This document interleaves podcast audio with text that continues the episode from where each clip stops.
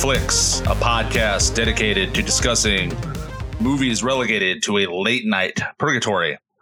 I am one of your bloodthirsty, maniacal hosts, Adam Walker, and joining me as always is the deranged, sociopathic Patrick Mitchell. Hey, Pat, I got a question for you. Ooh, right off the top. Go ahead. Since I last talked to you, since our last recording, Yeah. how many people have you murdered? well, too What's your body count? too many to count on Okay. these two digits of these hands. Yeah. It's You only have you only you only have two two fingers on one of your hands. You can't see me. I'm holding up. I was like counting, and I just counted to fucking two, and then I stopped. So yeah, that that doesn't land Okay. when you're not looking at each other. It doesn't. We can't really do that anymore because Zoom sucks. There goes. Yeah.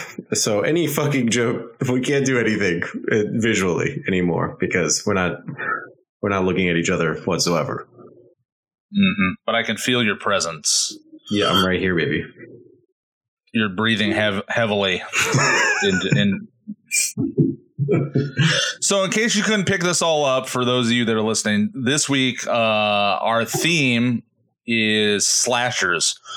We're discussing a time-honored subgenre of the horror movies, uh, of horror movies, uh, the slasher flick, and this is one of those situations where I feel like with each with each episode, you know, we keep having what would be a, a more robust list of things that we have to kind of comb through. But with this situation, there's just such a overabundance, such a um proliferation of these kind of movies that it's really, really hard to discuss like to really distill it in whatever like an hour long episode that we have here. So this is going to be a very very abbreviated uh discussion of the overarching you know history of slashers because there's there's so fucking many. And to be quite honest a lot of them are fucking garbage. They they the the slasher genre kind of like its boom coincided with the upsurge of of home movies of the VHS boom, you know, of, of rentals, where it became cheaper to make movies and also easier to distribute them uh, in large quantities. So that's why there is there is such an overabundance of them uh, that exist. Lots and, And lots of most of bad. it- Lots of bad. Most of it, obviously, in the '80s to the early '90s. So Yeah, so we don't, we don't want to hear like, oh, why didn't they talk about pieces or uh, fuck, they didn't mention Slumber Party Massacre 2. Like, all right. Well, I was going to talk about those. So You had you had fucking pieces and Slumber Party Massacre 2? well, not well, yeah, two actually. Um, yeah, for sure, pieces. Pieces is a good movie. Pieces is great. My the, my fucking point being, we're not going to be able to discuss all of it. No, that's the thing. So those those are two. It's funny that you mentioned those because they're, those are pretty classic slashers. However, I know for a fact though that we are not going to talk about. Let's see here. Where was it? It was called. I found one that I'd never seen before called like the Reykjavik Whaling Massacre. That just sounds like a documentary. on, on yeah, we're not gonna blubber retention.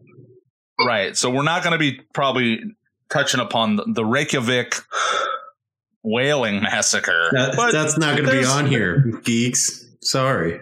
that the the possibility is still there that we will. I mean, we already did. We already touched upon pieces and Slumber Party Massacre two. Yeah, so you guys can't complain because I already mentioned them off the top. So there you go. Now, whether yeah, w- whether we discuss them in depth, that's another question. There's, I feel, well, again, I think pieces is worthy of a good of a good. Pieces is really lengthy good. I was I was being facetious. I was just trying to think of two off the top of my head that I, I didn't Yeah. mention in uh, my notes, and that I, I I could see somebody being like, "Why did they mention that?" Yeah, you know, like we may not talk about Christmas Evil or New Year's Evil.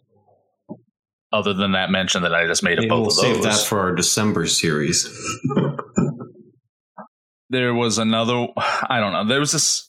I I found a list of slasher movies. I just you know put in slashers like well, yeah, we could name Slasher uh, movie name hundreds. There's, there, it's endless, well, and they're mostly this- all really bad. yeah, this list was like 3,000 movies. So it's a lot of shit. I want to find the one though, real quick to, to talk about that had had something to do with like it had boobs in the title. Of course, like you know that's another thing about slasher movies is slasher movies. Not only are they known historically for being gratuitous in the violence and the gore, but also gratuitous in the nudity.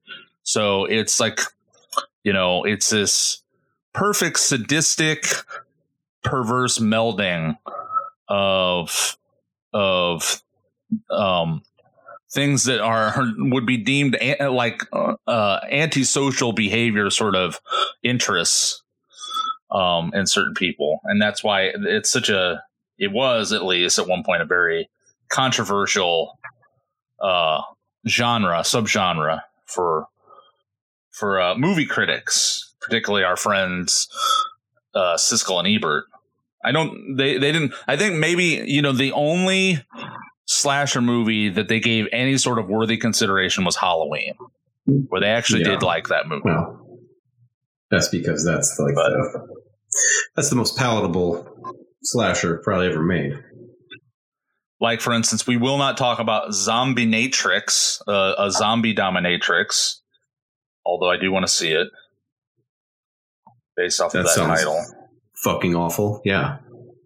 There was one also that I saw that I hadn't heard of that was basically about this was a more recent movie that the serial killer dressed up like Don, uh, Donald Trump and killed uh, immigrant ladies. Sure. Why not? Sure, why I think that's just one of the new Rambos. Sounds like. um, so yeah, so that's what I've got to say about it right off the top. What what what do you have to say about slasher f- flicks? I in my uh in my research I actually went to I used myself as a source for this, so take that Oh, with a grain of salt. Uh, but um, we've talked about this. You and I have talked about this before. But my senior thesis in college was on the final girl, and so I tried to look up Hmm. um, uh, any remnants of research that I I had done, um, and. I interestingly didn't even uh, remember making this connection, but in uh, there's part of my uh, logic um, or part of my dating for this for this genre actually goes back to the movie M, directed by uh, Fritz Lang, um, right. starring Peter Lorre. It's it's like the one of the earliest examples that I cited of um, being a slasher. It's like it like predates film noir. Obviously, it's like 1931, but it lays the groundwork for what slashers would become.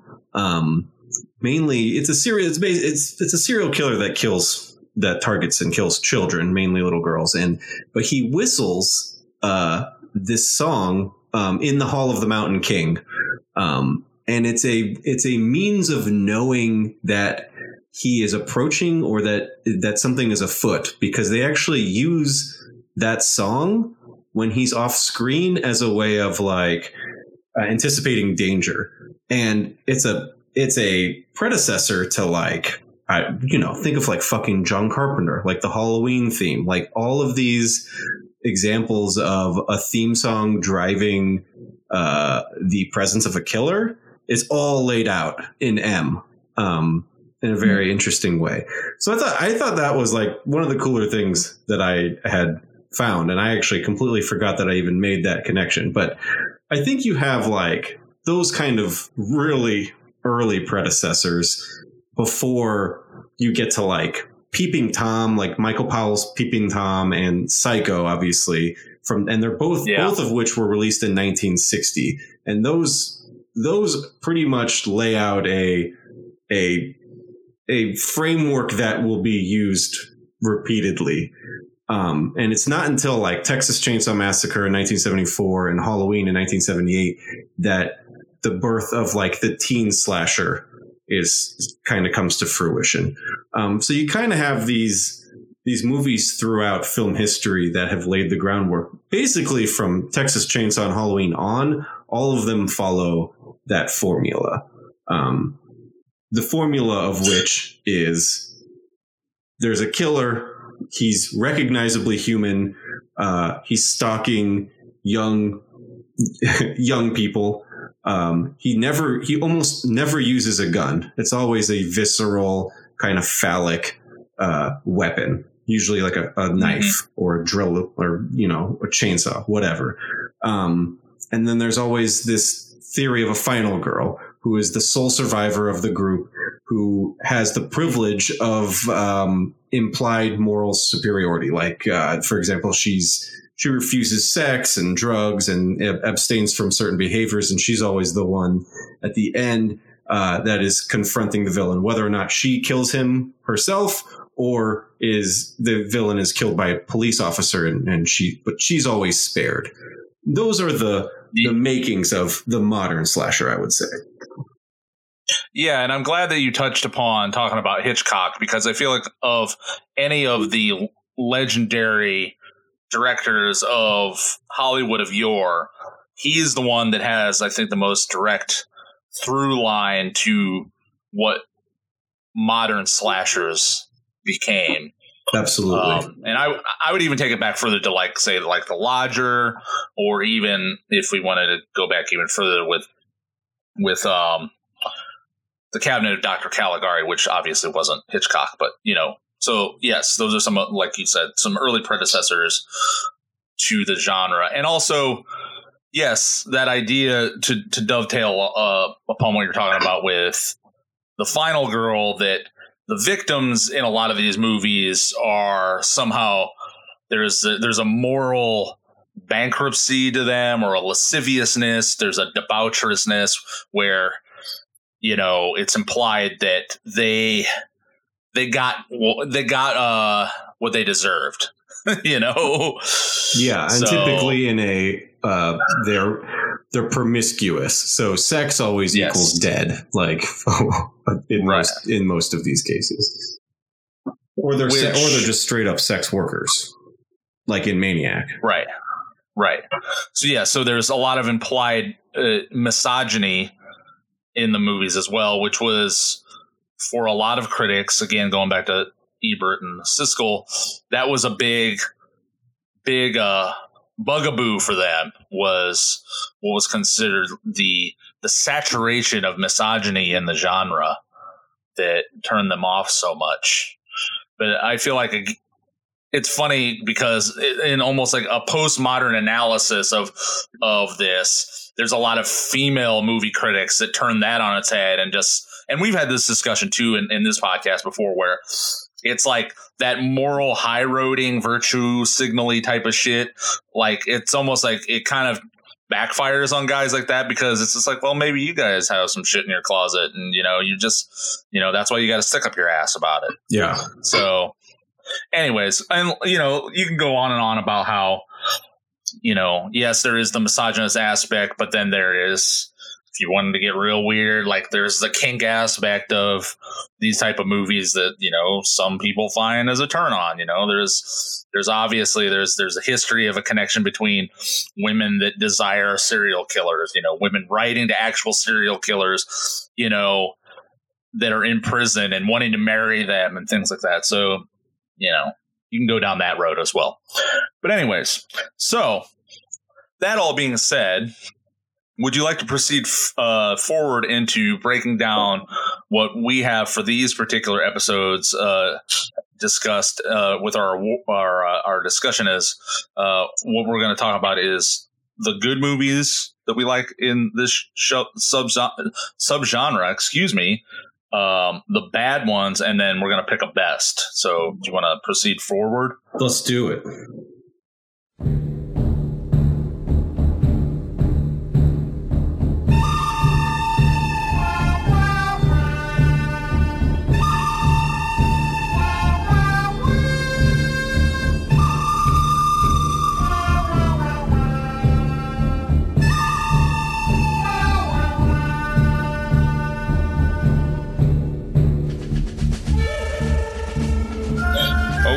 So here we go.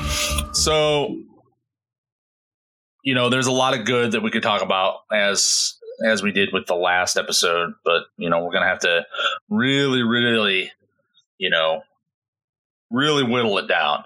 So, I'm gonna leave it up to you to kick it off with some of your goods in the slasher genre.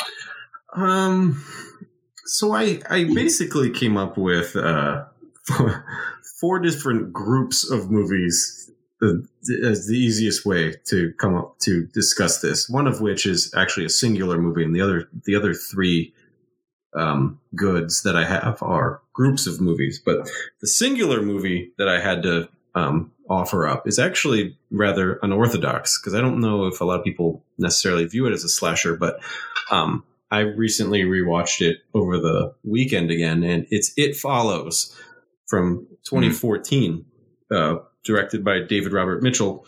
It's unchar- uncharacteristic of like a traditional slasher because the the face of the killer is constantly changing. Um, so it's it's not a. I guess it, it goes against that idea that it the killer has to be human in form, even though the killer is taking human form, but it's it's clearly like a shapeshifter. But the it's really pointedly centered around punishing sexual activity. That is like the lynch of the film, where that's kind of where I see it as a slasher because literally anyone this this killer is spread by um, teenagers having sex with one another. And if you're the last one to have had sex, you are at the top of the the kill list. Have you seen Have you seen It Follows? I would assume so, right? Yeah. So yes and no. Um, I actually started watching it a long time ago. I didn't I didn't see it right when it came out, and I fell asleep while I was watching wow. it. And and and this this but this this in no way reflects on the movie okay. itself. I, I, think I just was I just was tired or whatever. And I was a sleepy boy, so I watched I watched most of it, and then I fell asleep, and it was one of those things where I was like, "Oh, I'll go back to watching the rest of this," and I never did. Um, it's funny that you bring that movie up because uh, Charlotte and I, my partner Charlotte and I, we were having a discussion recently where she was like asking me, "Hey." Has there ever been a horror movie that you've been genuinely frightened of? And I'm not saying this to claim that I'm in any way a you know a tough guy or anything like that. anything, no, babe. This no, is I ain't scared of nothing. if anything, it doesn't. right. If anything, it just implies that I'm dead inside. Um, that, that but, too. I can see that. Yeah, I I was trying to really scan my memories of a time where I watched a horror movie, even because I started watching horror movies when I was pretty young. Um, maybe not as young as some people, but I was like, I don't know, like seven or eight. Um, and I honestly don't remember ever like really being frightened of you know a horror movie. There's movies that convey terror and unease and things like that that I pick up on, but but there's never there's never really been a movie where I've just been like, oh my god, like you know, like I got to leave the lights on or anything like that that I can remember.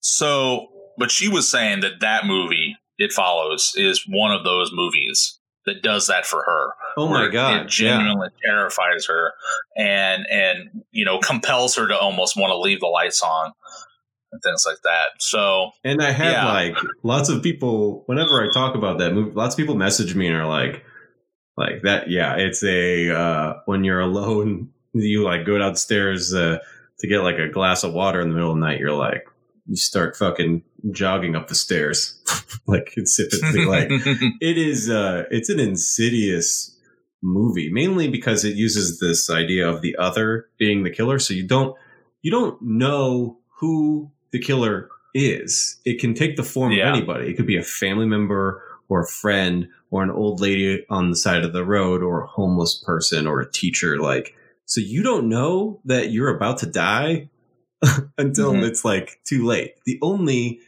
um, the only assistance that you get is that nobody else can see what's coming after you. So if you're like, Hey, do you see, do you see this old woman out here? And everyone's like, no, then you know that that it's the entity that's coming for you. That's like your only reprieve from it. It is, it's, uh, it is like suffocatingly scary.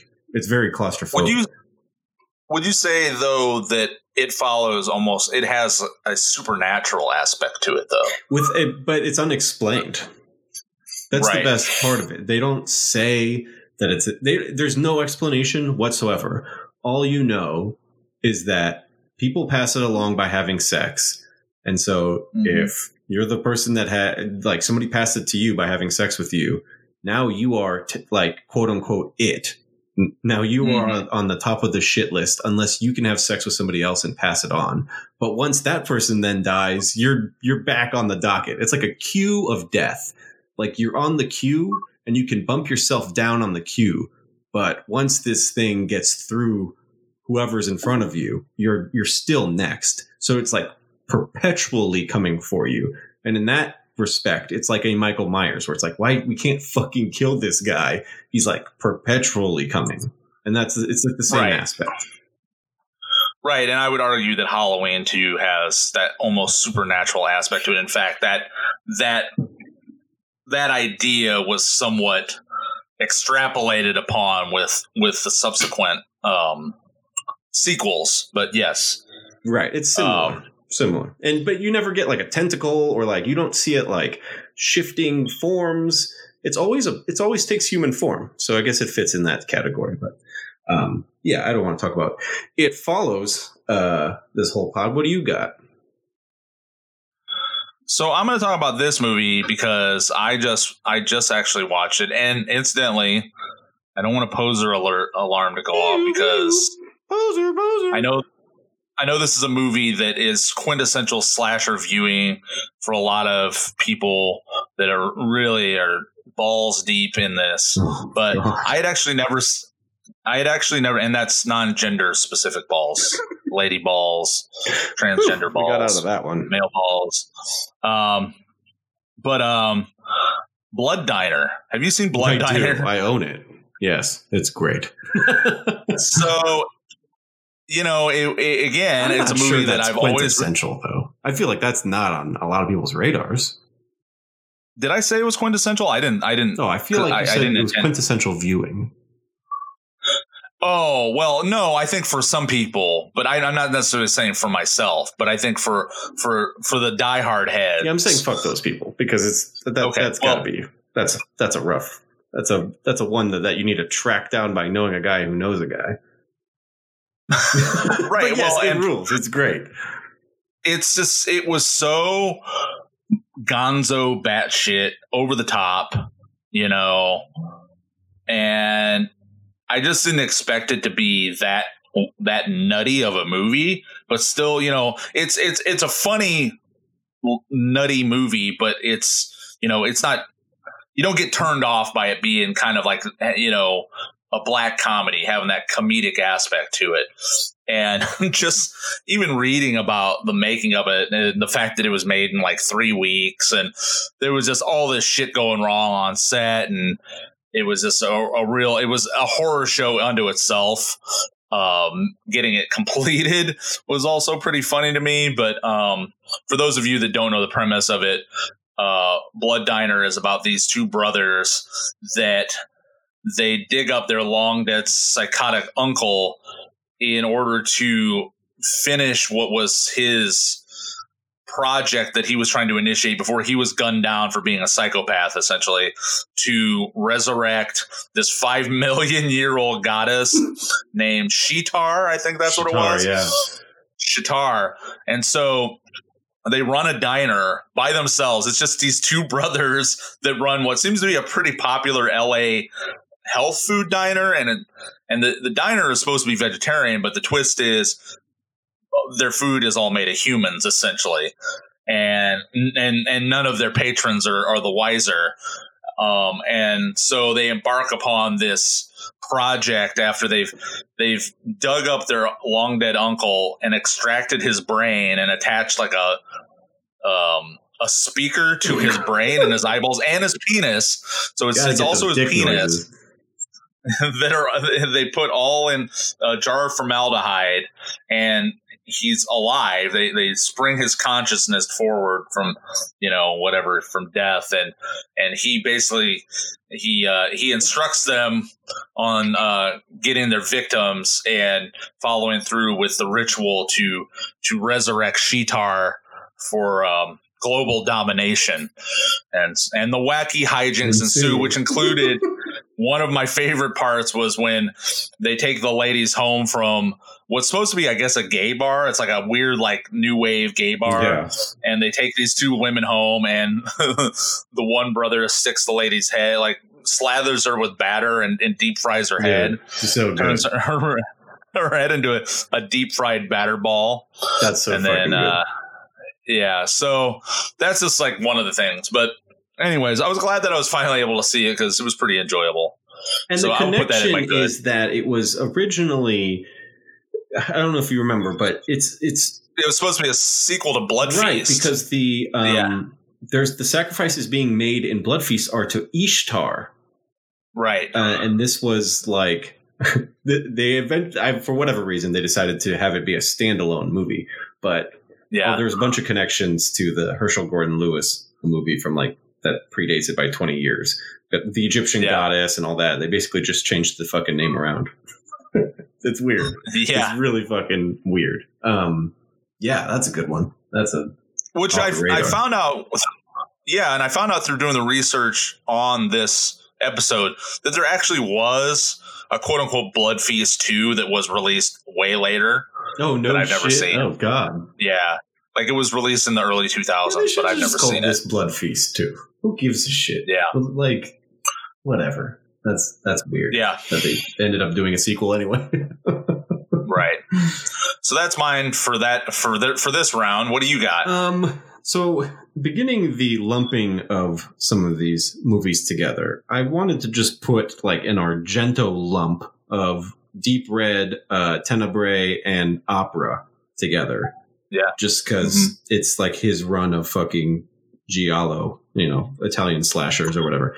Uh, I would say it's his run of his better, uh, better known. Yes. Yeah. Absolutely. So Deep Red yeah. 75, uh, Tenebrae is 82, Opera is 87.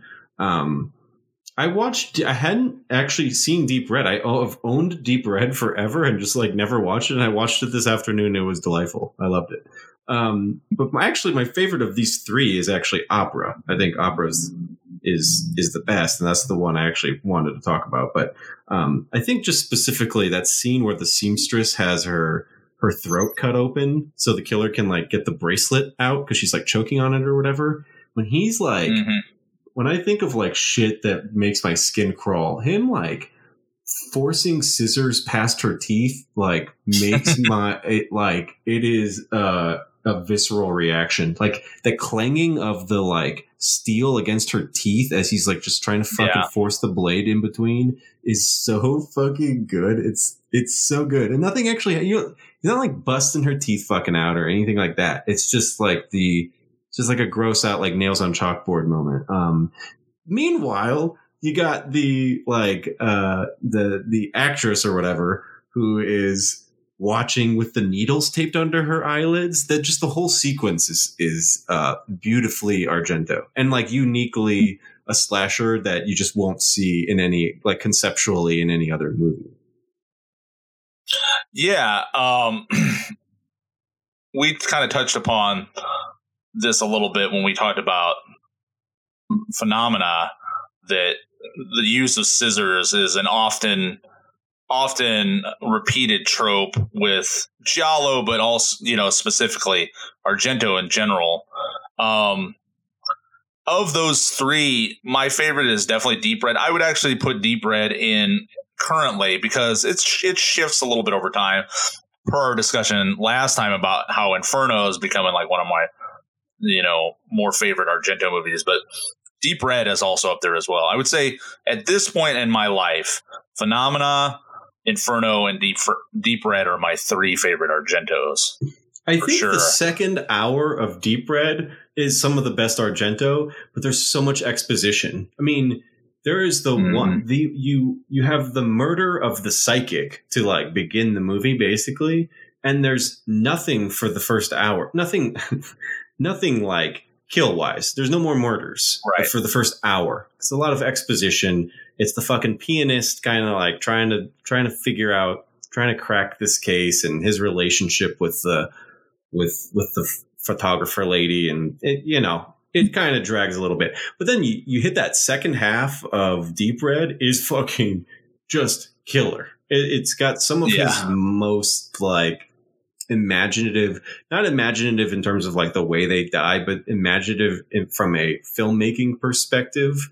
Um, the woman yeah. that writes the children's books, it, where like yeah. she gets drowned in the bathtub, which isn't like like what a great what an imaginative kill, but the the setup to it is so haunting. Like he films it just spectacularly. It's some of his best cinematography, probably of of any of any shit he does outside of like Suspiria. Probably.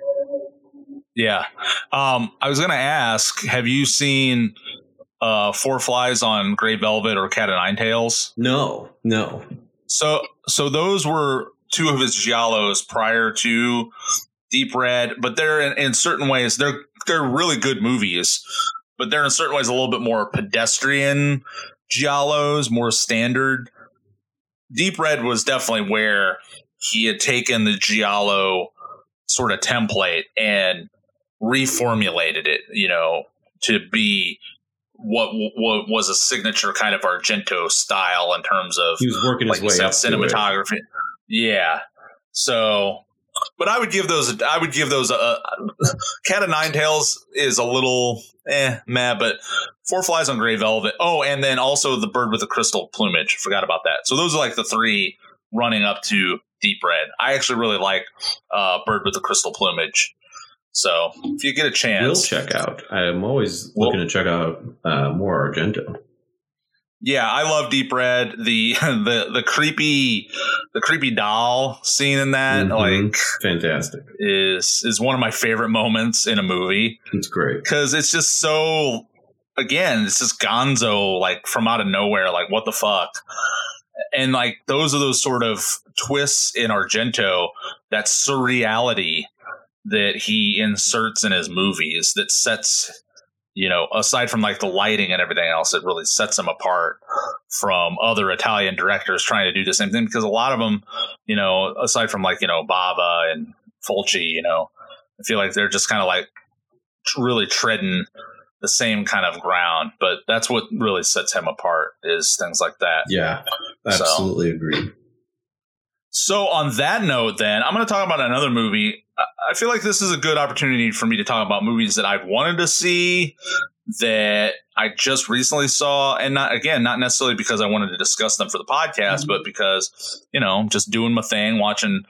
horror movies like I do, and uh, on the subject of giallos, I recently watched Dressed to Kill. Have you seen that? Um, the Brian De Palma movie. Yeah, yes. I'd never seen it before. Dude, Dress to so, Kill, um, I, don't, I don't know how to put this. It makes me the horniest I've ever been in my life. it is a horny movie. It is like it's a very it's a very horny movie it's for sure. Like, and I, I, it's like, hey, are you attractive to older attracted to older women? And I'm like, nah, not really. And he and Brian De Palma's like, well, fucking tuck your boner into your waistband. I didn't know I was until I watched that movie. I, it's like uh, taking Sharon Stone from Fatal Attraction and just like, or not Fatal Attraction, um, fucking, uh, uh, God damn it. All right, do a pause break here. Basic Instinct. God damn. Basic Taking Instinct, Sharon yeah. Stone out of Basic Instinct and just like putting her in a different scenario. But yes, go ahead. I fucking love that movie. Yeah, it was actually a pretty big surprise to me. And that's, to me, that's one of the few examples, definitely of the era, of a notable, well established American director taking the Giallo formula and making it, you know, adapting it to, uh, you know, a, a, an American market. Um, but yeah, for sure, like Angie, like the Angie Dickinson body double part is it like right off the top. It's like yeah, it gets real, real sexual, um, and even like uh, Nancy Allen's in it, which it's funny. Like when I see Nancy Allen in these early movies, 'cause she was also in Carrie, Mhm. um, because she was married to De Palma. Um, but for me, like Nancy Allen is forever like associated with uh Lois from RoboCop. so you know, and like I've never in my whole life ever thought that that character was like attractive. Like I'm not attracted to her. She she's you know for whatever reason. But then when you see her in these older movies, especially this movie where she's like, you know, she's supposed to be sexy. It's kind of like this weird. I have this weird kind of like cognitive dissonance, I guess, about it. Um, but yeah, um, uh, and I wouldn't. I guess I would have picked up on the twist, but I kind of, I, I unfortunately like spoiled it early on because I was IMDBing about the movie, Oh, I and then I just like sometimes. when I get really excited about a movie and I'm just like wanting to research it while I'm watching it. Yeah, sometimes that backfires. well, it wasn't even like intentional. I was like looking at photos, and there was a still of of the killer and Nancy Allen, and it said, "Should I? I mean, I'll, whatever. Fuck it. We've done spoilers on this before, but spoiler alert. Um, yeah, wow. so it Walk shows the away killer. now or fast forward like 10 seconds.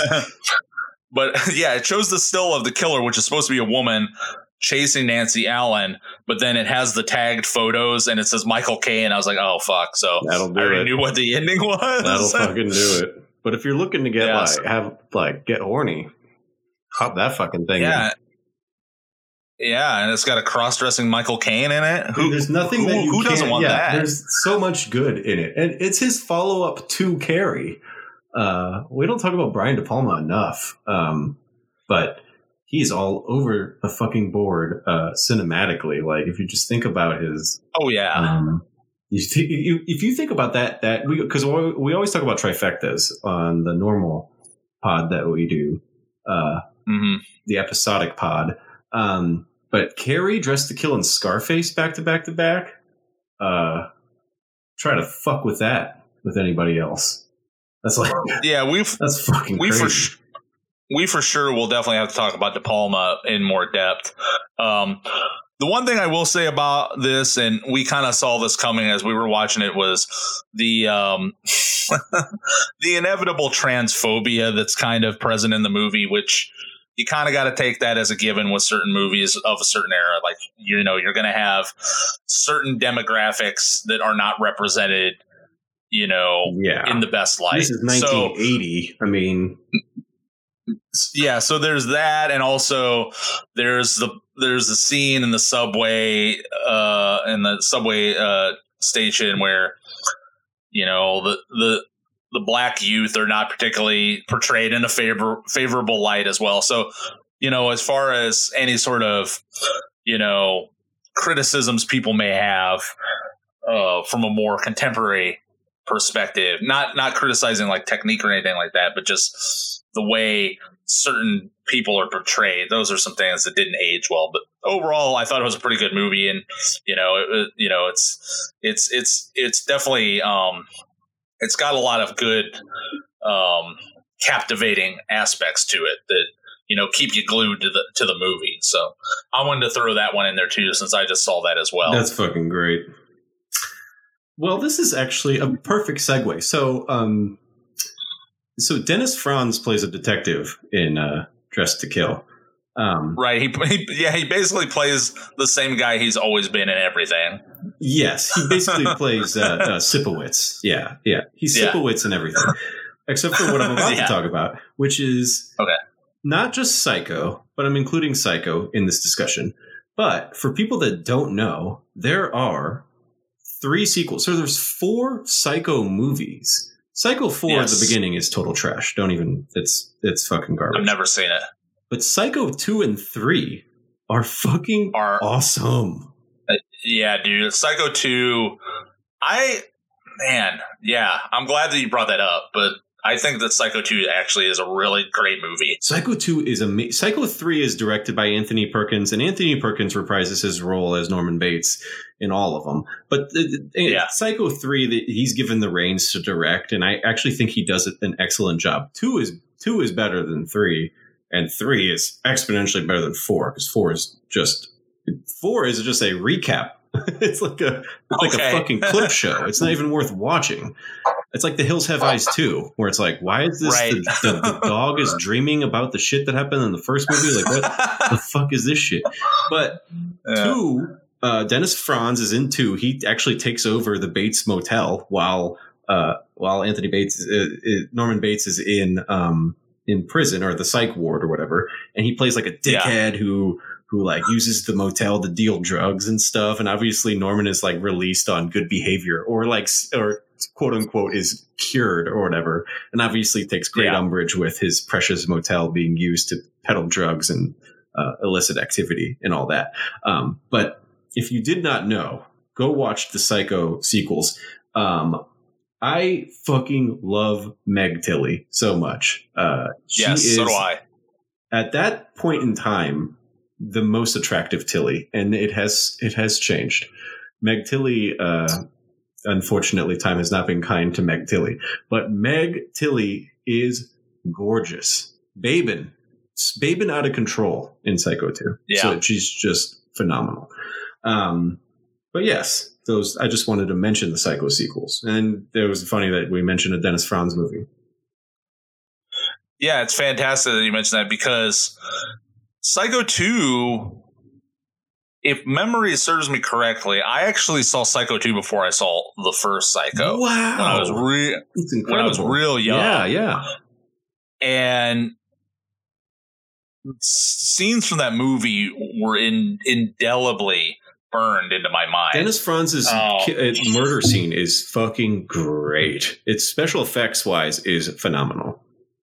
Yeah, and I always I always remembered before you know before I rewatched. I actually rewatched it pretty recently because I don't think Charlotte had seen it, so I wanted her to see it. But um, um, the scene where because Meg Tilly again spoilers here, Meg Tilly is impersonating uh, Norman Bates' mother. It's essentially there's there's a plot between Meg Tilly and Meg Tilly's mother to enact revenge on Norman Bates because what was it? Um, he he murdered her her aunt slash the mother's sister, right? That's what it was. Yeah. They were they were so the the the aunt and her her partner, her husband, were Norman Bates's previous victims. So upon finding out that Norman Bates was going to be released on for good behavior, they hatched this plan to essentially um to essentially frame him that he was murdering people again. So the twist is, you know, you see this woman at the top of the steps that's dressed like Norman Bates' mother, and Norman Bates is there. So that kind of like Triggers him. that that triggers him, but it also proves, you know, to the audience that, you know, in, in the previous movies, he was portraying his mother. He was dressing up his Right. mother and murdering his victims. But this kind of vindicates him that, oh, well, maybe, you know, his mother was alive, whatever. Like, you don't know at that point. But that visual of the silhouette, the silhouette of Meg Tilly in um, Norman Bates's mom's Get up. uh, clothing. Yeah. That always stuck with me. And the other thing that also stuck with me was when you find Meg Tilly's mom when they find her buried under like the coal and the rocks yeah. in the basement. Yeah. That was always super disturbing to me. So, um, oh yeah, yeah, and then of course the very ending where the woman who worked at the diner with him comes to his house and says that he that she's actually his real mother and and he was he was given over for adoption to what he thought was his mother. So like there's a lot of these convoluted, you know, plot points essentially yeah. throughout the movie. And then, you know, and then he murders her, which so you don't know for like what's going on at that point. It's like, well, was that woman actually his mother or was she also psychotic? You know, anyways. But there's enough, you know, twists and interesting like plot turns to it that like, you know, it makes it a really, really good sequel. So And that's such an iconic Hollywood backlot set. It's just like so. It's Yeah. so cool to see it. Uh, well, it, so it, well, first of all, it's so cool to see it in color because obviously Hitchcock purposely made the first one in black and white uh, when color was Right. actually available. Um, but it's it's uh, it's a different feel in color. But it, that it's such a great iconic Hollywood backlot set. I fucking love that set. Yeah. So, well, we should probably move on a little bit here. But the last movie I wanted to talk about for my goods was uh, off the mic. I had brought up a certain uh, short circuit, and the reason why I said that I would probably talk about that movie in here is because I wanted to bring up a movie called The Burning. Have you heard of this or watched it? this is a this is I don't know how I accumulate uh, movies like this, um, but I own The Burning and I've never watched it. I like buy things on a whim because I think the art is cool. So that's where I'm at with Mhm. The Burning. I know nothing about it. I know I own it. Well, I would, yeah, do yourself a favor and watch it because this is another one of those movies that really actually pretty surprised me when I watched it that I didn't think it was going to be that great and it turned out to be actually a really, really good movie. But basically, the funny thing about The Burning is the premise is almost identical to movies like Friday the 13th and Sleepaway Camp. It's, it's Yeah, another very Friday the Thirteenth. yeah so it's another teenage camp mo- movie where there's um a murderer on the loose that's killing all the all the the, the campers um but the setup for the story is that ge- like a generation prior to what would be the modern uh time in in the movie some young camp counselors all played a prank on a caretaker. He's like this shitty, like drunken, like care- caretaker. They played a prank on him, and it goes awry, and he um he burns to death essentially, or he like catches on fire, and then he jumps into the water, and then they never see him again. So decades later, murders start happening at this camp, and the uh, the camp counselors that are older um, were it turns out were the ones that set this guy on fire. This is like a cross between Nightmare on Elm Street and Friday the Thirteenth. Right. Yeah. So there, yeah, there's a lot of like, there's a, there's a lot of like themes interwoven in this movie that you will find in other better known slashers. Um, so anyways, so basically like, you know, yes, like this guy, he comes back to wreak his revenge and the, the wacky hijinks ensue. The reason why I bring up uh, short circuit is because one of the campers in the movie is the guy who plays Ben in Short Circuit, who, you know, we're led to believe in Short Circuit that the guy is Indian, but he's actually a white actor. But like, No it's surprise that there. actor. Yeah, it's that actor when he was like pretty young plays one of the campers. Also, forgot to mention this mo this movie is also notable for being the first movie that Jason Alexander was in. So you Oh see a very God. young Jason Take Alexander. so you got those two going, those, those two things going for you. Um, also, the premise of the movie is based off of an actual urban legend uh, that has circulated in upstate New York for years about Cropsey. So Oh, the murderer yeah, in the yeah. movie is a guy named Cropsey. That was an actual like urban legend. So this movie is basically you know, it's it's using that as its premise is is the Cropsey myth, but also the real funny thing about this is this movie came out um right before or somehow coincided pretty closely with Friday the 13th.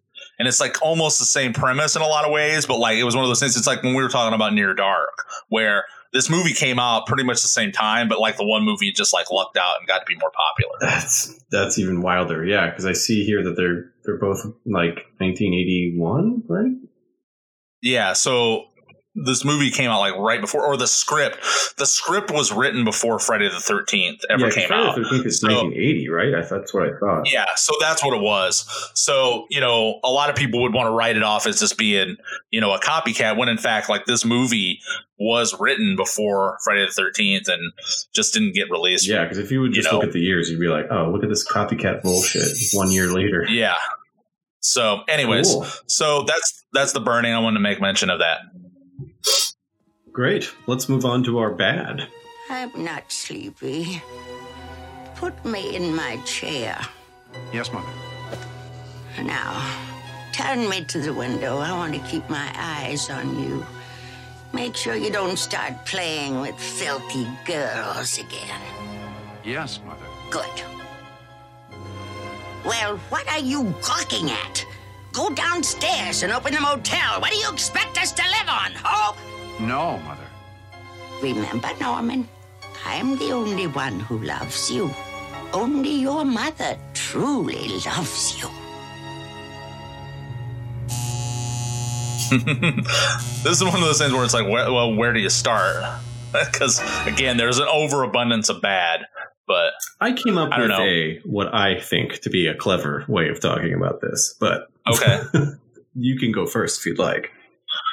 I mean, I'm not going to talk about any particular movie in particular. This is how I'm going to discuss this is I feel like any more contemporary, basically in the past 20 years, post 9/11, let's say, for historical sake, any reboot or or sequel or readaptation of any well-known slashers I think sucks. I just I don't like it. There's like a few exceptions, but like usually like I think it's garbage. And I and eh, and I don't know what it is. Like I know I've I've discussed on here I do have a certain prejudice towards more modern horror.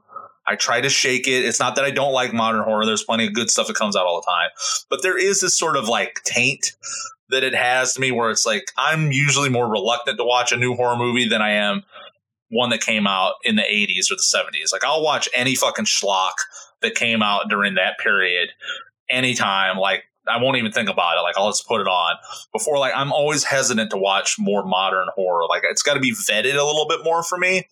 So I just kind of will lump that all together. Like any, the, like the the exceptions, the very rare exceptions I will make to this rule is I actually did like the remake of The Hills Have Eyes, and I really really like the remake of Maniac. So that's that's my bad. You are a boomer in that way. Uh, you, but I'm here to tell you that you're not wrong.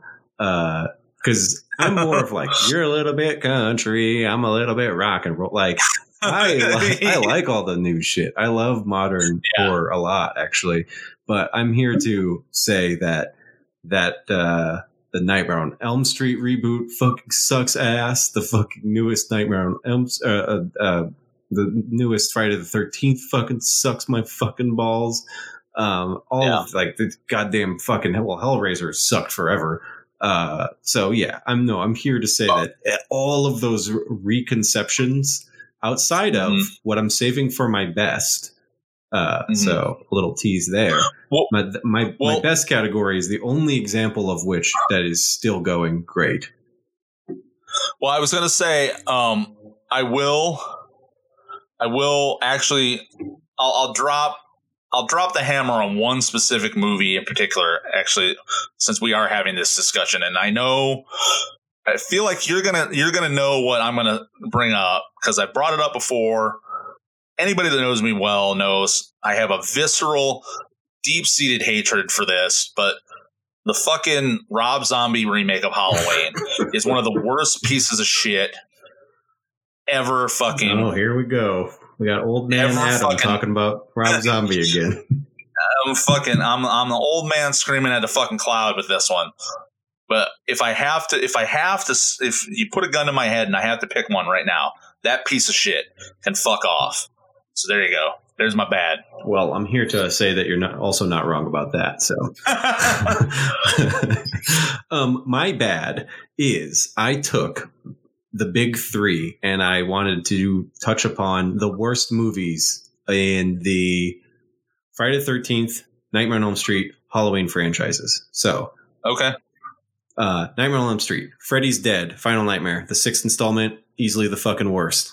Just a total fucking slug piece of shit, and it's like the, I, the it's like the very definition of a franchise that's like no gas left in the tank, and they don't know what to fucking do, so they're like, well, let's kill Freddy off and give him a daughter.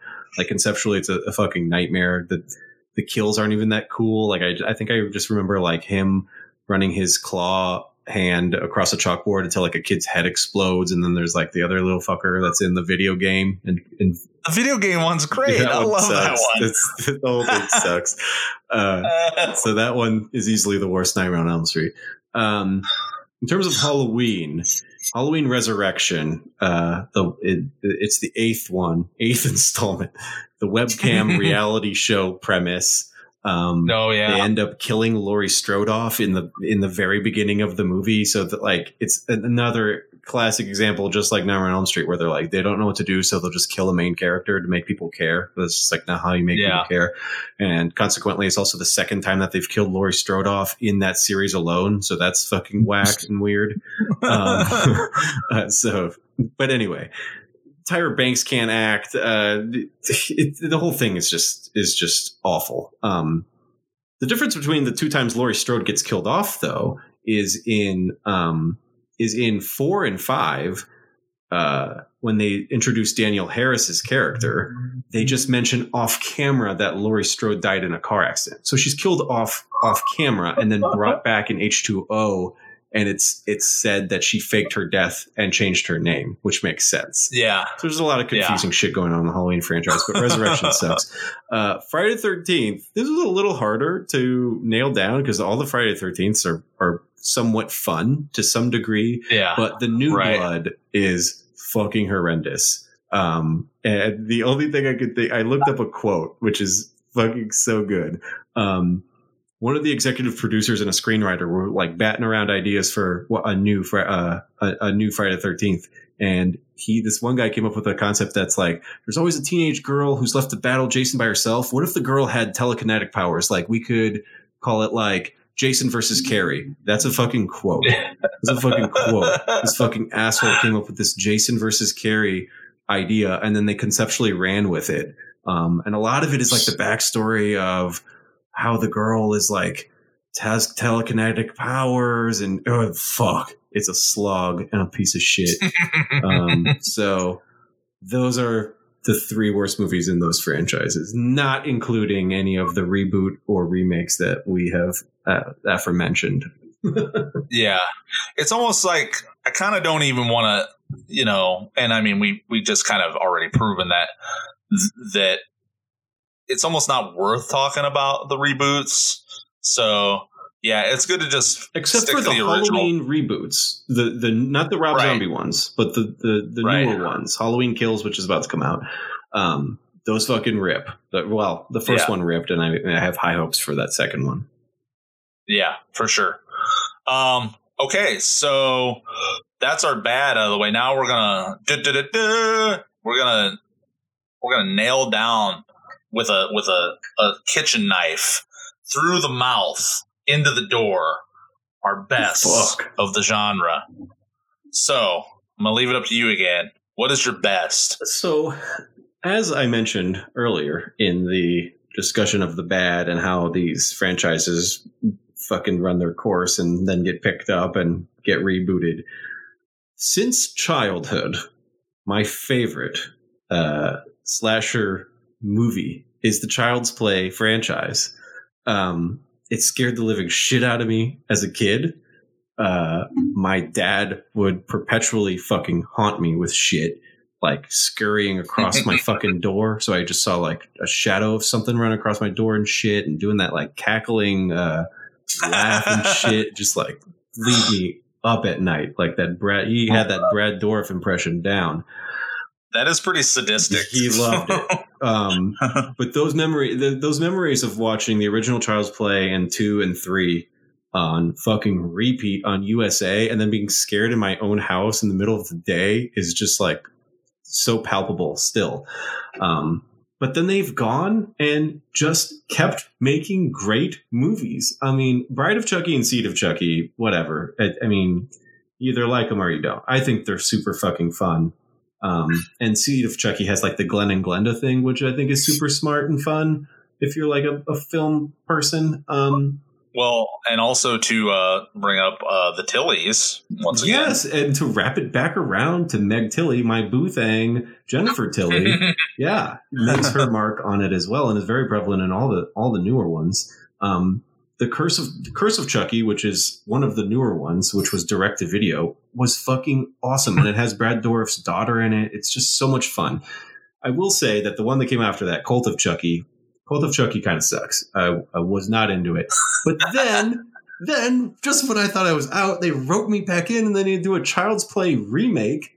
And it's fucking awesome. It's so much fun. It's just a fun fucking movie. It's everything a remake should be. It's like updated for a current generation, but like Aubrey Plaza is in it, and it's just fucking great. Mark Hamill plays Chucky. Mark Hamill is the voice of Chucky. Like as soon as it was like Brad Dourif is not in it, I was like, I'm fucking out. And they're like, Mark Hamill's gonna be Chucky, and I was like, I'm back in, you motherfuckers. Just keep roping me back in. Um, so yeah, I, I, it's an unorthodox pick because I think people have a lot of feelings about Child's Play and how it's lame, but I'm talking about a Child's Play movie from 2019 fondly. So that's more than I could fucking say about these other movies outside of Halloween, which just got its shit together recently. So, uh, yeah, that's my best. That's wild. Um, I didn't think that I was ever going to watch that remake, but you've compelled me to want to check it out. It's fun. I wouldn't go into it thinking it's a shot for shot remake of that, but that's what makes it fun. It's a recon, it's a it's reconceptualizing um, Chucky for like a more modern like lens. Very cool. Yeah, so I'll have to check it out. Yeah, I mean, I I haven't seen that many of the Child's Play sequels. I I, I think I've seen it up to the ones that Jennifer Tilly is, is in. Like I think I've I've seen like one or two of those. Um, but yeah, I haven't I haven't gone down that road quite as far as you have. So It's more like Yeah. interwoven to my childhood, I would say. It's more it's a nostalgic thing for sure. Um, and I love Brad Dourif. Have I ever told you about when I met Brad Dourif? It's the most embarrassing thing in my life, and I think about it uh, more than I care to admit. no, that's amazing because he's one of my favorite. absolutely actors. one of my favorites. So we sat, sat, stood in fucking line forever to meet Brad Dourif. Then we go up there, and I was thinking the whole time, I was like, what do I want to bring? What do I want to bring up? So I brought up Exorcist 3. I was like, I want to bring up Exorcist 3. I bet, like, I've been in my head, I'm like, I bet a lot of people don't fucking bring up Exorcist 3. That'd be cool. And I bring it up, and I was like, man, I love you in Exorcist 3, and I'm a huge fan and all that. And he's like, look at what we have here, like talking about my wife.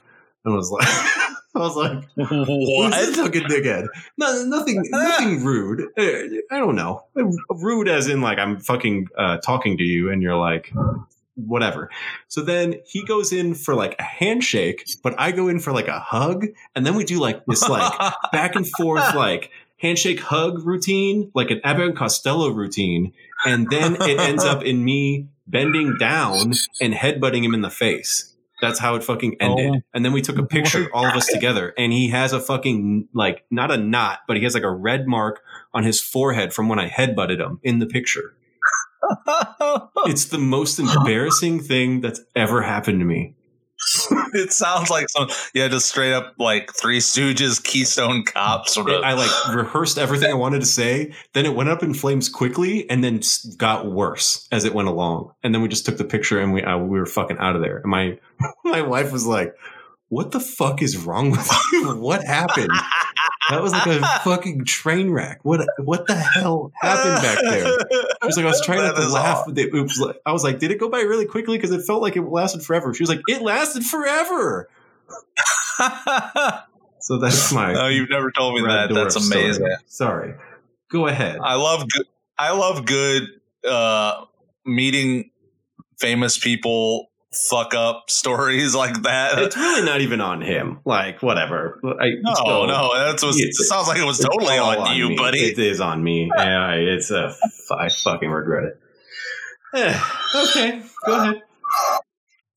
Man, this is going to be tough because again, there's there's so many that I want to say are the best for this, but unlike with the last episode where you know we we touched upon what are considered the the traditionally best of the genre of the occult genre and we are like you know what you know these have gotten plenty of discussion do we really need to give them any more you know limelight That's what we. Let's, yeah, you know, that's what we tackle with. let's yeah we're like let's talk about something that maybe doesn't get as much shine as some of these other movies so but i think i'm gonna have to like i'm gonna have to go with the traditional like the stayed path with this and say that my best is is and will always always be the original texas chainsaw massacre That's great. That's actually what I had before I uh,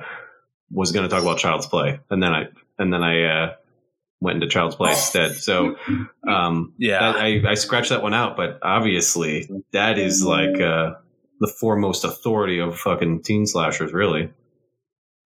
Yeah, and, and just in terms of, I guess, just visceral, palpable horror that a movie can evoke. Well, it really it stands alone because as much as I love all those other movies, I love Halloween, I love A Nightmare on Elm Street, I love Friday the Thirteenth, and there's plenty of other slashers on my list that I'm looking at right now, and the things that we've talked about that I think are great.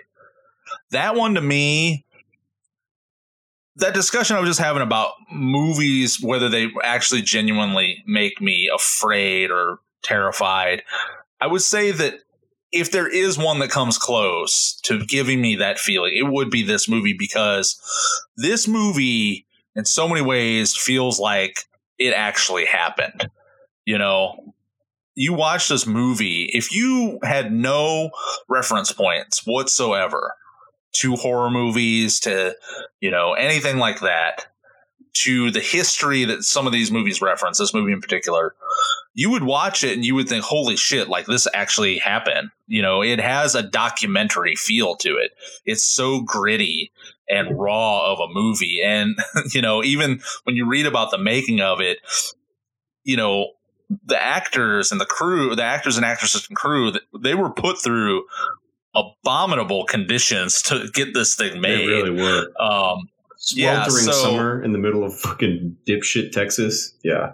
right, and you can feel it. Like it comes through the movie. There's like there's such like a thin like there's such a thin penumbra or like just layer between the viewer and what you're experiencing in the movie.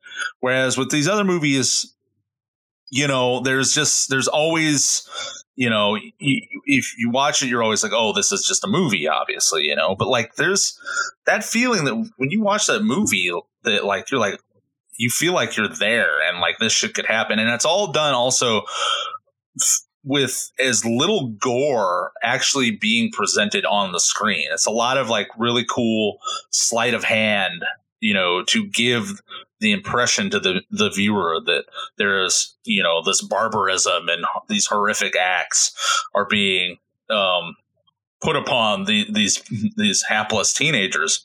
So yeah, I mean, I just I feel like I got to go with Texas Chainsaw Massacre. Like it's really the numero uno when it comes to this type of sh- type of uh, type of movie. Yeah, and you, that's an excellent point. It's uh, it's deceivingly actually not very bloody and gory. Um, Yeah, it's uh, it's uh, like you said, a quote unquote sleight of hand. Uh, Tobe Hooper does a great job of making you think. You swear to God, you see shit that you don't see, um, like brains and viscera and all that shit. And there's none. There's none of that. There's very little of it. Hmm. Um, but that the I I I would say it's probably the most iconic and the most frightening horror scene of all time is when that dude is goes into the house for the first time and Leatherface emerges through that fucking giant like sliding steel grated door or whatever and just gives him like one with the hammer like how they would kill like a fucking pig or some shit right. um, and then he's get he gets dragged through, and he slams that fucking thing shut. Like the finality of Leatherface slamming that gate shut, you're like, oh shit, like that. Okay, like he's done. But then it's there. It's like a twofer because then Pam gets in there. And she's like rolling around on the floor with all like the chicken feathers and the human bones and shit. And she's Yeah. like halfway out the door, and he gives her one of those paws around her fucking mid, like around her waist, and she gets fucking dragged back into the house of horrors. And then you realize what's happening to the original dude who got dragged down there because she's put on like the meat hook. And that's the Yeah. sleight of hand that you're talking about. She gets put on that meat hook and you see nothing, but you you just Yeah. imagine what it would be like to be hoisted down onto one of those fucking things. That's Yeah, one of one of those- one of the best scenes in all of horror. yeah. So that's my best for sure. It's a great best, and I think it. Does, so it came out four years before Halloween, but Halloween gets all the credit of being like the modern slasher uh, aesthetic and like the Right. blueprint, I should say. Right. And I think it's I think it's simply because um, Halloween is far more palatable and it's a it's it's a clean filmmaking process and uh, Yeah. Texas Chainsaw feels like a fucking faux snuff film. I mean, you Right. feel like you're watching shit that you shouldn't be watching. Um, a lot of authors and and uh, people in the film industry talk about like being in the hands of a dangerous filmmaker. Like you Yeah. feel like you're in danger, or like you feel like you're watching shit that you should not be watching. Um, and I think that's great. But it, it I think Texas Chainsaw more than Halloween because it came comes four years earlier, really sets up the uh, the blueprint for the the modern teen slasher that would be replicated uh, ad nauseum. Right. And in Halloween, there is a, yeah, it's like you said, there's a sophistication to it that is a little bit more palatable. Whereas Texas Chainsaw Massacre just definitely feels like it's like a renegade film. Like it's like a fuck you to the world. Yeah, but and at the same rate, you know? go ahead. No, that's how it's, that's, that's how I was at, end at. So, the same rate, you you also get the killer who is human, like we talked about off the top. You get the killer girl or the final girl. I mean, you Mhm. get all of the the all of the things that people talk about when it's like the cornerstones of slashers, and it's all Yeah. in. It all culminates in Texas Chainsaw. Everything that came before it has elements of it, Psycho, and everything I, I already mentioned have elements that are influences, but Texas Chainsaw fucking does the goddamn thing.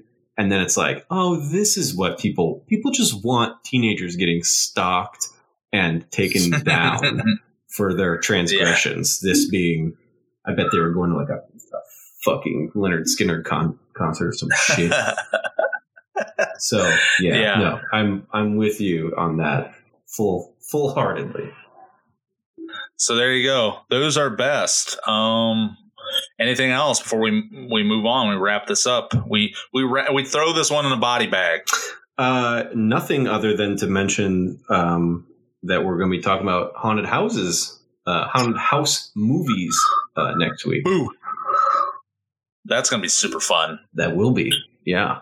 I'm very There's I'm very that's excited. another. That's I think that one will be contained because I don't think there is Yeah. that that many haunted house movies we could talk about, but uh, there's a the ones that are great are fucking awesome, and so we'll have we'll have a lot of meat on that sandwich as well. That's great. Okay, so we're gonna see you then uh, next week talking about spook houses. They're crazy! You gotta make us stop! Nothing. He's just a cook. Shut up, you bitch hog. You Leatherface do all the work. He don't like it. Ain't that right? You're just a cook. Shut your mouth. You don't understand nothing. I understand you ain't nothing. Me and him do all the work. I, I just can't take no pleasure in killing. There's just some things you gotta do. Don't mean you have to like it.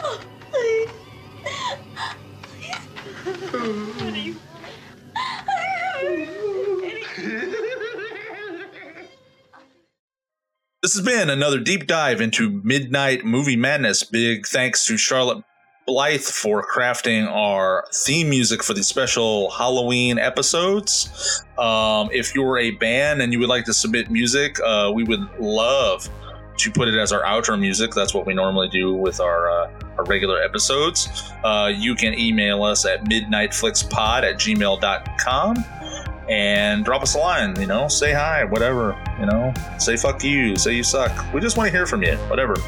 So, that being said, um, I am Adam Walker and I'm signing off for my co host, Patrick Mitchell, and we'll see you in the haunted house next week. oh, goodbye.